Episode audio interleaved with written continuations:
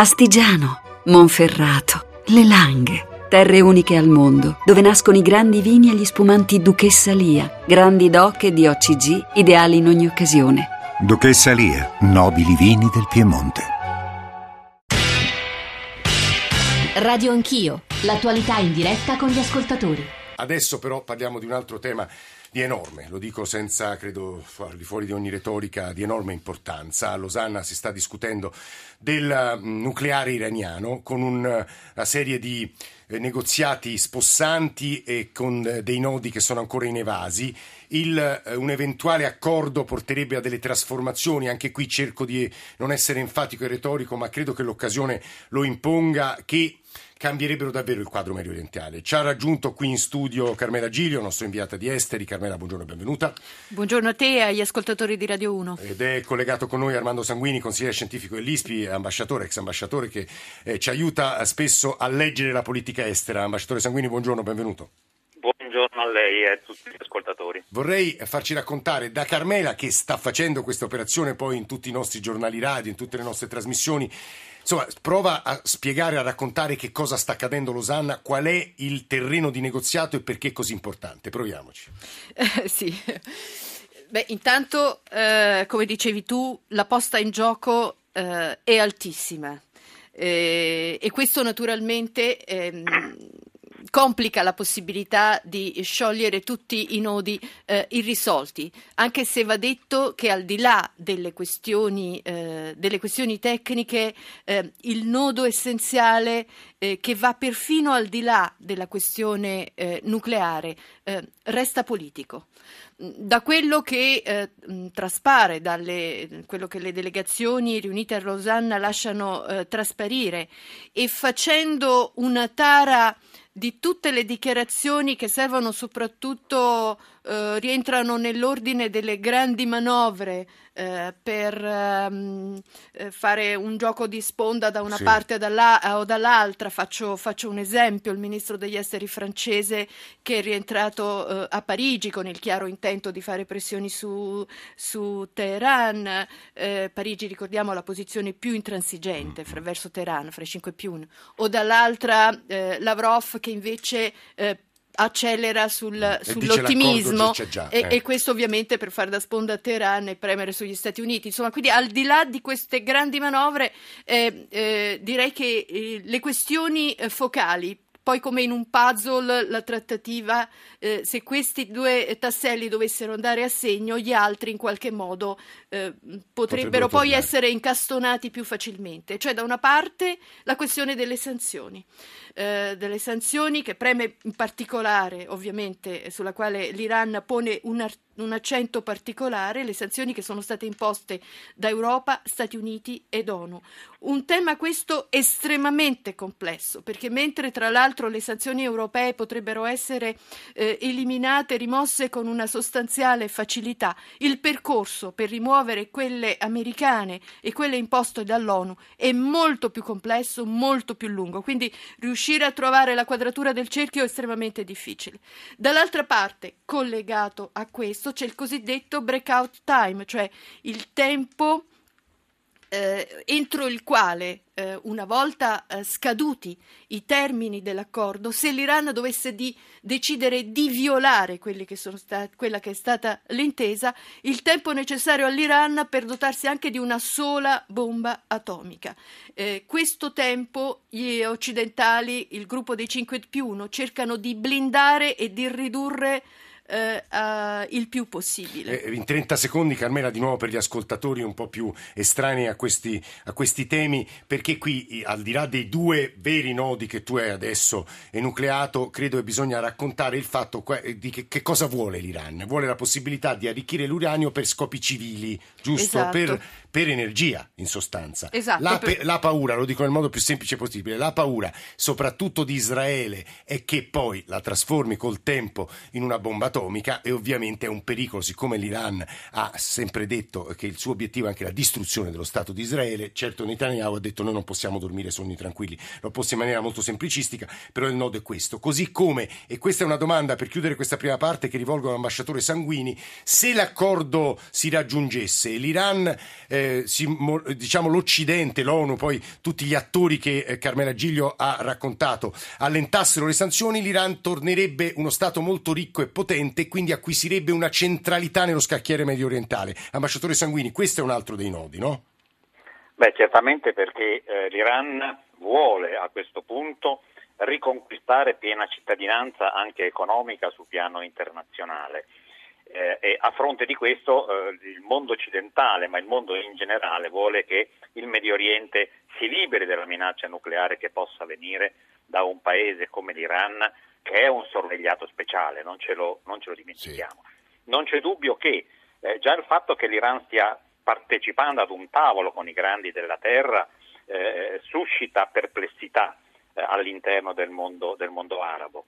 La crescita di peso specifico dell'Iran, che tra l'altro ha eh, così, portato la sua mano benedicente in Siria, in Iraq, adesso in Yemen, Bahrain, eccetera, eh, preoccupa molto eh, i, i, i, paesi arabi più Israele, per cui più la Turchia, per cui c'è questo insieme di paesi che guarda con preoccupazione al fatto che un paese come l'Iran possa tornare. Guardi, ambasciatore, questo punto dobbiamo approfondirlo. Lo faremo con lei, con Carmela Giglio, con altri ospiti. Io ho provato a dire all'inizio della trasmissione e Armando Sanguini, consigliere scientifico dell'ISPI, nostro diplomatico, eh, in sostanza ha insomma, rafforzato quello che io provavo più timidamente a dire, che è un accordo che avrebbe conseguenze enormi sugli scacchieri medio orientali, sulle alleanze, soprattutto sul rapporto fra Stati Uniti e Iran, che dal 1979, cioè dall'epoca della rivoluzione islamica, islamiche hanno rotto le relazioni diplomatiche e, e tessuto un rapporto di estrema difficoltà con l'Iran. Davvero cambierebbe tutto e cambierebbe tutto anche per attori decisivi e centrali di quello scacchiere, cioè Arabia Saudita e Israele. Non a caso leggo un'ansa di pochi secondi fa, sono almeno 62 i bambini uccisi e 30 quelli feriti in una settimana dall'inizio delle operazioni militari in Yemen. Lo denuncia l'UNICEF e poi ci sono tutta una serie di particolari. Perché ho letto questa notizia? Perché in Yemen è in corso un'operazione militare militare guidata dall'Arabia Saudita che è strettamente correlata con quello che sta accadendo a Losanna e vorrei che Carmela Giglio lo spiegasse agli ascoltatori, spiegasse perché. Sì, infatti, intanto possiamo partire col, col, col sostenere... Carmela, permettimi soltanto sì, di dare prego. i nostri riferimenti agli ascoltatori. Devo dire che chi ci sta scrivendo sta scrivendo molto sul ruolo di Israele. Tra poco sentiremo la voce dell'ex ambasciatore israeliano qui in Italia, eh, Avi Pasner, e sarà molto interessante la sua voce. 335 699 2949 per i vostri sms e 335 699 2639 per i vostri WhatsApp, anche i WhatsApp audio. Lasciate un messaggio firmandovi in testa o in coda e poi radio anch'io, chiocciolarai.it e poi ancora Twitter e social network. Scusami Carmela. Ecco.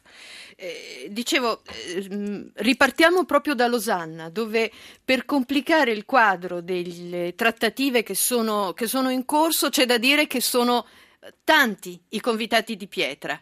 Eh, che, eh, che, premono eh, sul corso di questi, di questi colloqui. Eh, per conto degli americani c'è un congresso a maggioranza repubblicana che se, Obama, se Kerry non rientrerà a Washington con un accordo sufficientemente dettagliato e blindato minacciano di applicare nuove sanzioni ehm, all'Iran.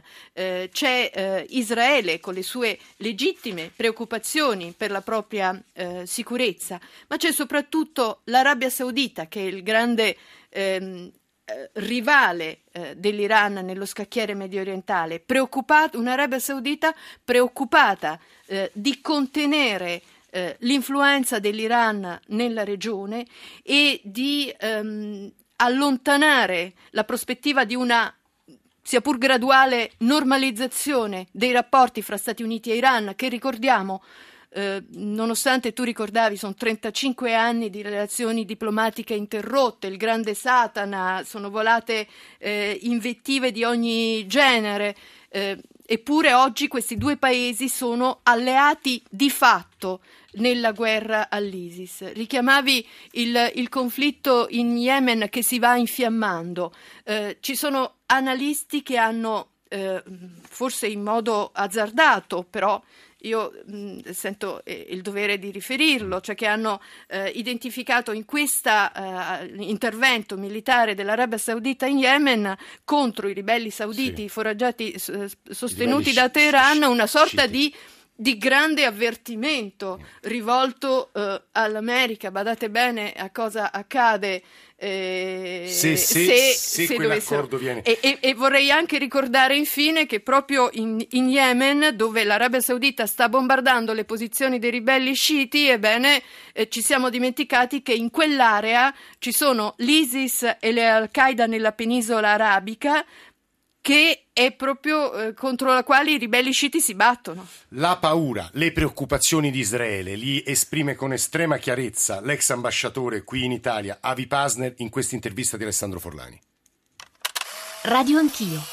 Noi non crediamo che il nucleare iraniano è per eh, dei oggettivi civili. Non c'è una ragione per la quale l'Iran insista tanto per sviluppare il nucleare, sino che vuole acquiri- acquirire eh, l'arma atomica, l'arma nucleare.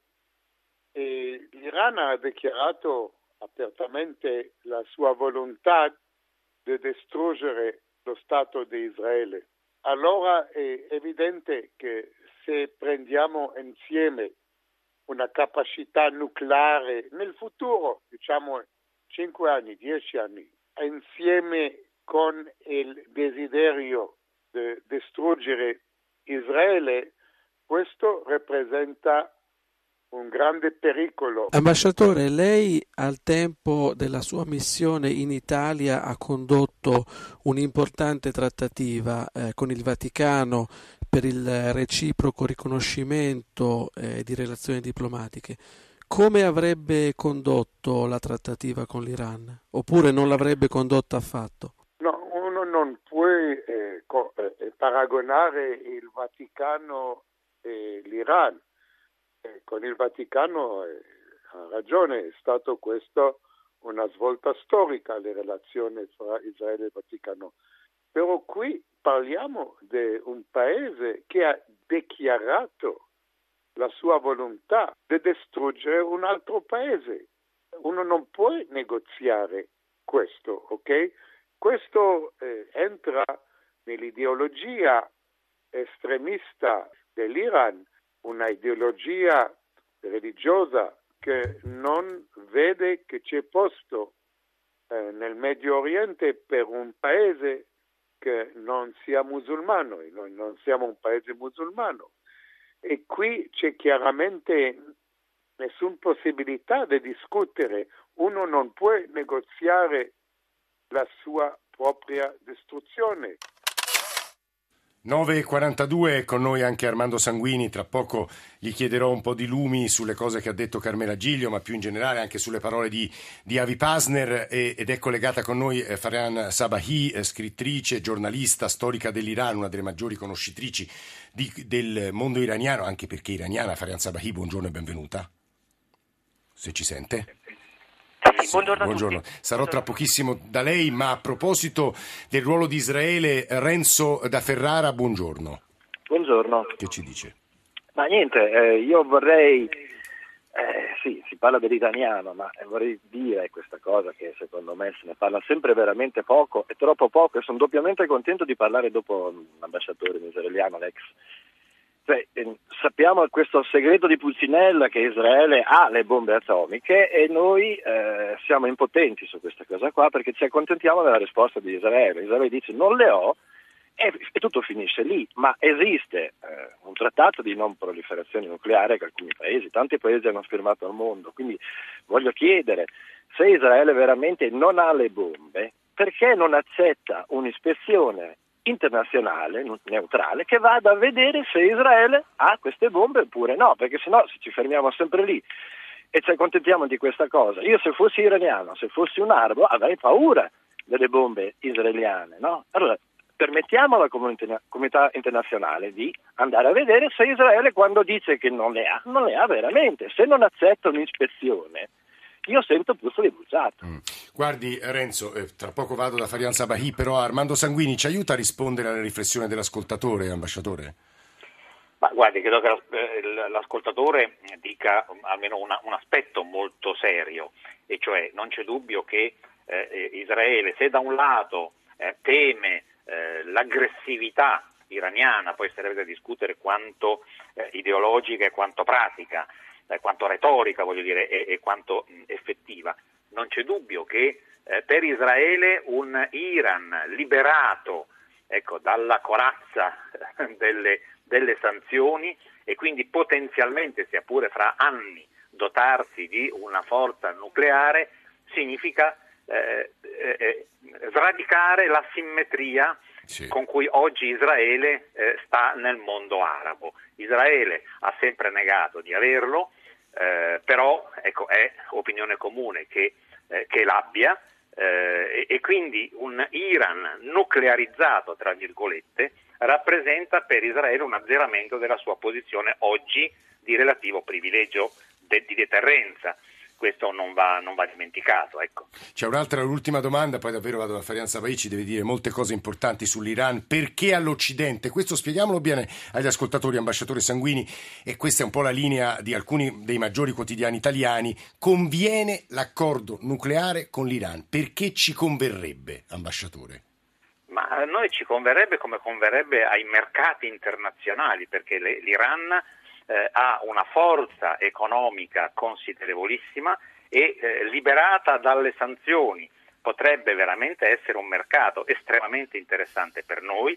Noi siamo potenzialmente un interlocutore di primaria grandezza, non ci dimentichiamo il rapporto abbastanza privilegiato che c'era tra Roma e Teheran fino a qualche, fino a qualche tempo fa e l'attesa delle nostre imprese eh, in, in quella direzione. Dall'altra parte riteniamo, o l'Italia ecco, ritiene che un Iran eh, eh, dire, incastonato ecco, in questo puzzle di garanzie reciproche, perché non ci dimentichiamo che alla fine ha ragione Carmela Giglio quando dice il nodo vero è quello politico che io traduco in fiducia, cioè non ci si fida di, però eh, siamo anche convinti che con un Rouhani eh, alla testa di, eh, dell'Iran la svolta verso una diciamo, un, un, dialogo costruttivo con il resto del mondo sia possibile. Mancano ecco, eh, molte tessere a questo mosaico, ci sono degli interrogativi pesanti, vale a dire qual è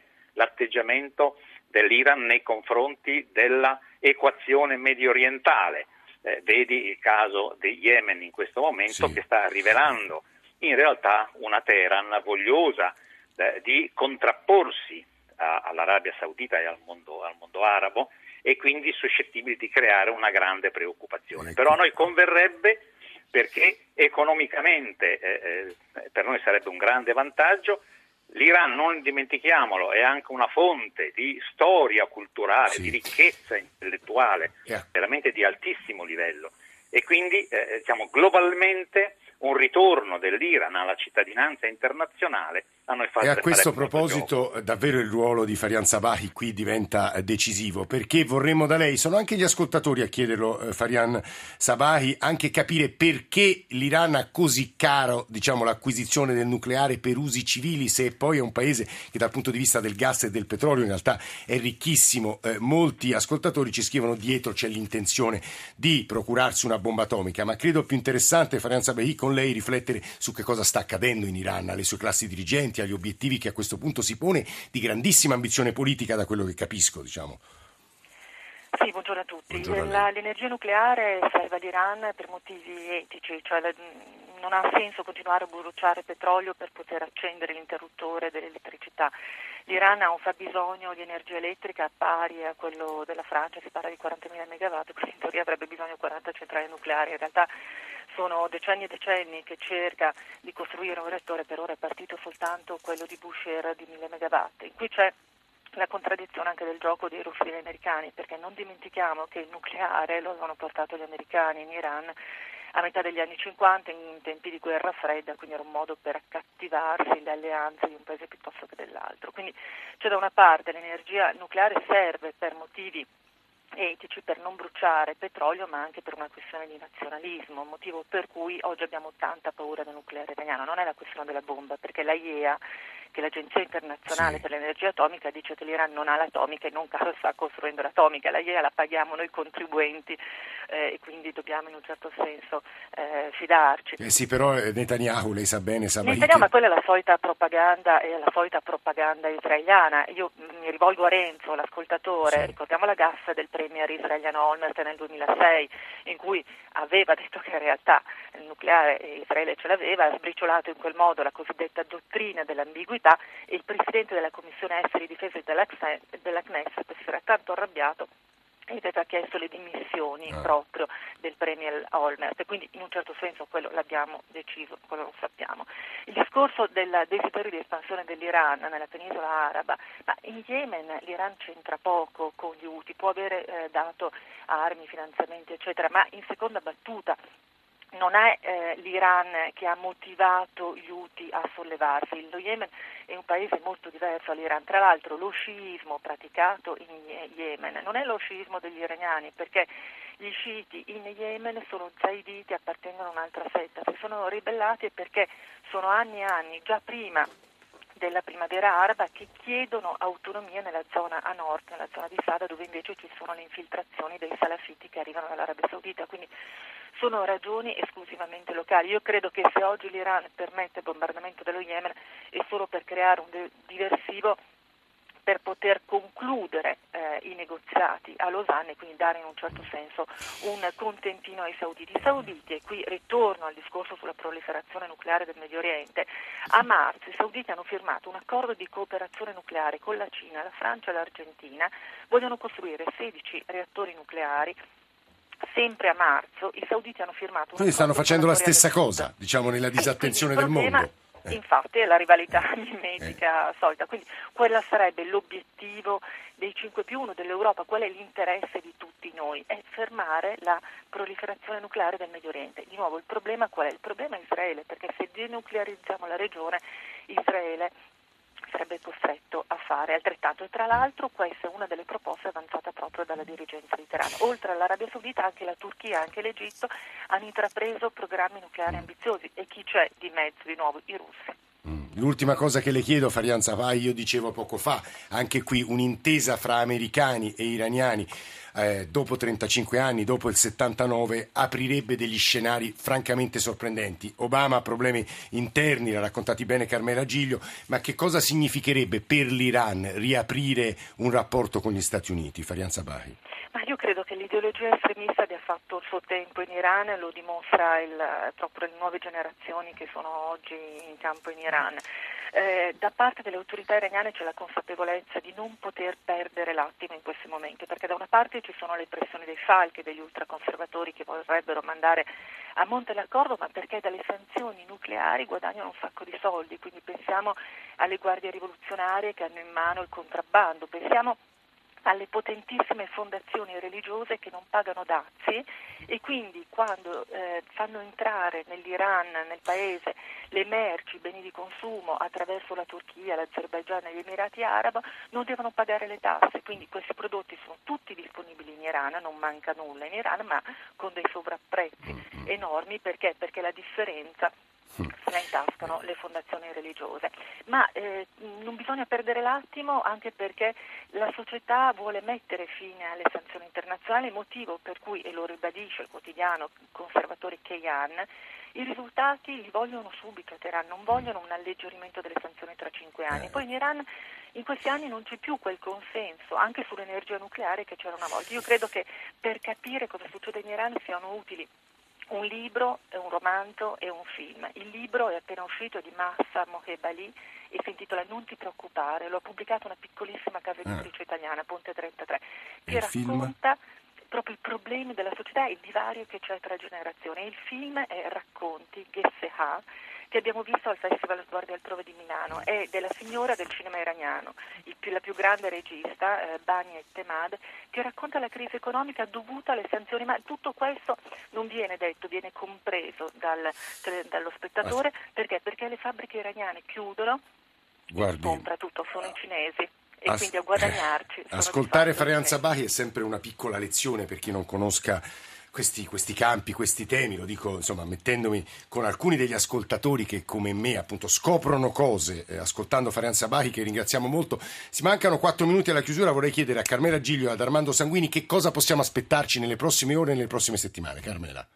Eh, credo che potremmo aspettarci un accordo ad interim, immagino che si vada in questa direzione, eh, che sia quindi un modo diciamo per mascherare la necessità di guadagnare ulteriore tempo e arrivare fino eh, a giugno eh, quando è, è, fissata il termine ultimo per trovare un accordo la, sul nucleare. La tua previsione è che l'accordo si, si, si farà, l'accordo si arriverà a questo a un accordo. accordo parziale, un accordo ad interim. Il punto è che nessuno, nessuno vuole, né Obama né Rouhani vogliono perdere questa partita perché la posta in gioco è troppo alta per, eh, per entrare entrambi. Obama cosa... ha detto che 40 anni di sanzioni non sono servite a niente, a questo punto bisogna cambiare linea politica. Obama scommette su questo accordo eh, per, per eh, ridare smalto ad una credibilità in politica estera che si è molto appannata in questi anni della sua presidenza. Ah. Questo, è, è la, questo in qualche modo eh, può sembrare un azzardo, forse sì, forse no. Ehm, gli americani tengono a questo accordo quasi perfino più degli, degli stessi iraniani. Mm. Armando Sanguini, per chiudere anche una riflessione sulla paura, eh, diceva Farianza Pavi, eh, quella di Netanyahu è propaganda, la paura di Israele, ambasciatore Sanguini. Ma io credo che eh, la, la, la, nostra eh, amica eh, sia molto, molto abile, molto in gamba, molto, molto, preparata. Sta di fatto che eh, anch'io ritengo che oggi si possa, nelle prossime ore, si possa arrivare ad un'intesa di principio su quello che sarà poi il testo finale di giugno, eh, già previsto eh, del resto. Eh, da qua a giugno tante cose eh, cambieranno, io credo che Israele sia, abbia già metabolizzato l'accordo in realtà e poi quello che sta avvenendo adesso sia quello di introdurre delle garanzie aggiuntive e soprattutto per avere delle contropartite. La stessa cosa avviene per quella che oggi è il leader dei paesi sunniti eh, arabi della, della, regione. Per cui eh, eh, ammesso e non concesso che si arrivi, e io credo che ci, che ci, si arrivi, da quel momento in poi si apre l'altra faccia della medaglia, vale a dire le reazioni del mondo sunnita eh, nella crepa sempre più profonda che c'è tra sciiti sunniti e che vede per la prima volta insieme, ripeto, dalla Turchia all'Egitto, alla Giordania e ad altri e ovviamente alle monarchie arabe. Quindi il problema è da una parte una soluzione globale importantissima dall'altra parte le reazioni che potrebbero anche essere molto critiche sul piano regionale. Tra l'altro, ambasciatore, io questo lo dico un po' per tutti noi italiani che tendiamo a sottovalutare l'importanza non solo di questa partita in gioco, ma in realtà della politica estera, di quello che si sta muovendo in Medio Oriente. Lo sentiamo come difficile da capire, molto lontano da noi. In realtà, ambasciatore Sanguini, non è una specie di petizione morale che vorrei rivolgere agli ascoltatori alla fine della trasmissione. Sono questioni che davvero hanno un'influenza persino sulle nostre lontane vite, ambasciatore. Questo diciamolo ma credo che sia il nostro intorno più immediato. Non ci dimentichiamo che, ad esempio, la partita yemenita, che sembra lontana mille miglia, riguarda il Mar Rosso, riguarda tutti i traffici che dall'Oriente arrivano nel Mediterraneo e ogni stormir di fronda che c'è nel Mediterraneo e nel Medio Oriente si scarica inesorabilmente anche sulla nostra convivenza civile. No, no, eh, il Medio Oriente è il nostro giardino e occorre tenerlo molto ben presente anche se sembrano cose che avvengono al di là eh sì. della nostra. Ambasciatore Armando Sanguini, guarda. grazie davvero. Un minuto Carmela per chiudere e noi di Radio 1 del giornale radio cerchiamo di raccontare agli ascoltatori, credo che tu stia organizzando anche un viaggio a Teheran in Iran perché dobbiamo anche capire come cambia quella società anche alla luce di quello che potrebbe accadere. Pochi secondi ma eh, monitorare sì. quello che sta accadendo. E vorrei, vorrei sai, riagganciarmi a quello che diceva Franz Abai. Eh, noi a volte abbiamo della, uh, di, di alcune realtà, e l'Iran è una di queste, una visione univoca e stereotipata. Um, eh, L'Iran è un paese giovane, giovanissimo, dove c'è una generazione eh, che si appresta a entrare nel mondo del lavoro, nella politica e, e, lo fa a fatica proprio a causa delle sanzioni, che ha sentimenti fortemente eh, filo-occidentali e sembra incredibile, fortemente filo-americani.